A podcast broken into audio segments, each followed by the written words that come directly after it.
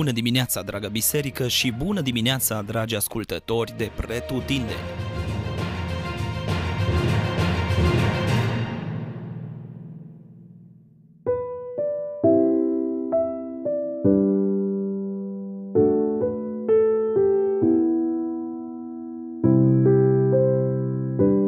Numeri, capitolul 2 Un gând frumos pentru astăzi. Chiar când am început să citesc capitolul de azi, mi-a sărit în ochi versetul al doilea. Îl voi citi în versiunea actualizată. Izraeliții să își organizeze tabăra în jurul cortului întâlnirii și reținem detaliul ăsta. Fiecare bărbat să stea în zona unde este steagul seminției lui, lângă semnele care reprezintă familia lui.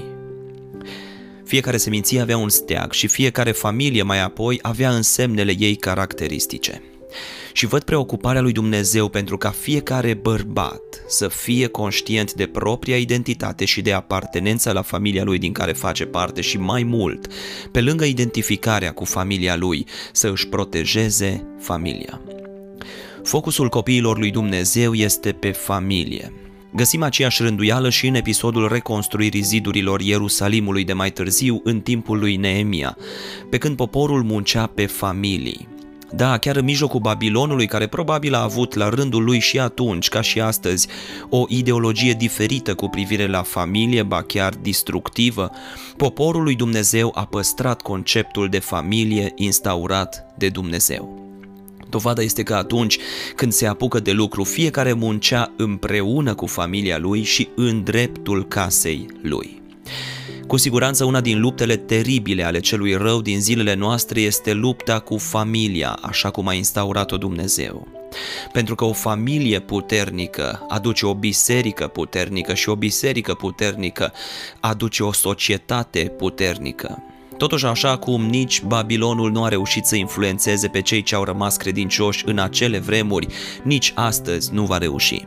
Cel care este în noi este mai tare decât cel care este în lume, iar asta nu se va schimba niciodată, oricât de tare ar răcni cel care se pretinde a fi leu feroce, deși nu este decât o imitație ieftină, învinsă deja la Golgota. Încurajarea de astăzi este uh, aceea de a rămâne sub semnele familiei noastre, împotriva oricărei intimidări sau descurajări. Să rămânem credincioși familiei și credincioși Domnului. Nu avem motive de teamă atâta vreme cât familia noastră este împreună și tăbărește în jurul cortului întâlnirii. Vă spuneam să reținem acest detaliu la început. Transpus în zilele noastre și astăzi, fiecare bărbat este responsabil pentru păstorirea familiei sale, responsabil să lupte pentru ea, responsabil de păstrarea ei sub steagul lui Jehova Nisi, sub domnia lui Hristos și în prezența lui Dumnezeu. Familia care rămâne unită și în prezența lui Dumnezeu va fi puternică și de neatins. În același timp, tăbărârea în jurul cortului întâlnirii arăta și datoria fiecărei familii și seminții de a proteja lucrurile sfinte. În zilele noastre, fiecare dintre noi suntem datori să apărăm valorile lui Dumnezeu și să promovăm principiile Scripturii, atât în familie cât și ca și familii și persoane. Să rămânem de neclintit, protejând aceste valori, indiferent de atacurile celui rău. Închei cu un nou detaliu pe care îl găsesc interesant, dar deosebit de încurajator. Prima seminție menționată este seminția lui Iuda. Ea urma să ocupe locul de cinste între celelalte seminții la răsărit. Aceasta este împlinirea parțială a profeției lui Iacov pentru Iuda atunci când spune Iuda, tu vei primi laudele fraților tăi, în Geneza 49 cu 8. Apoi, tot din seminția lui Iuda s-au născut mai târziu mari împărați. Noi știm însă astăzi că împlinirea completă a profeției s-a produs în Domnul Isus, împăratul împăraților și Domnul domnilor, cel născut tot din seminția lui Iuda și cel care domnește veșnic. Frumusețea este că el stă și rămâne în fruntea celor ce tăbărăsc în jurul cortului.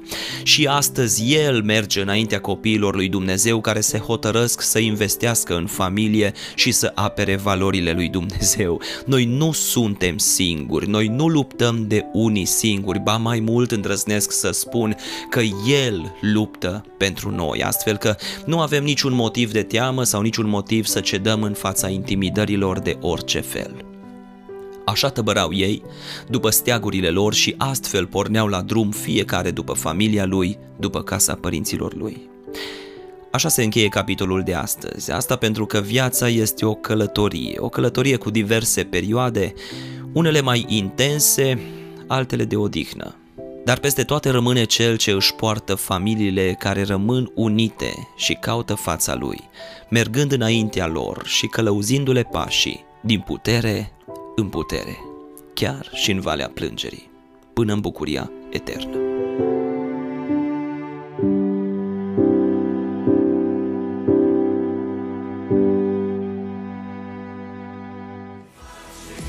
Ați ascultat Gândul de dimineață, devoțional audio oferit zilnic de Biserica Betania Dublin.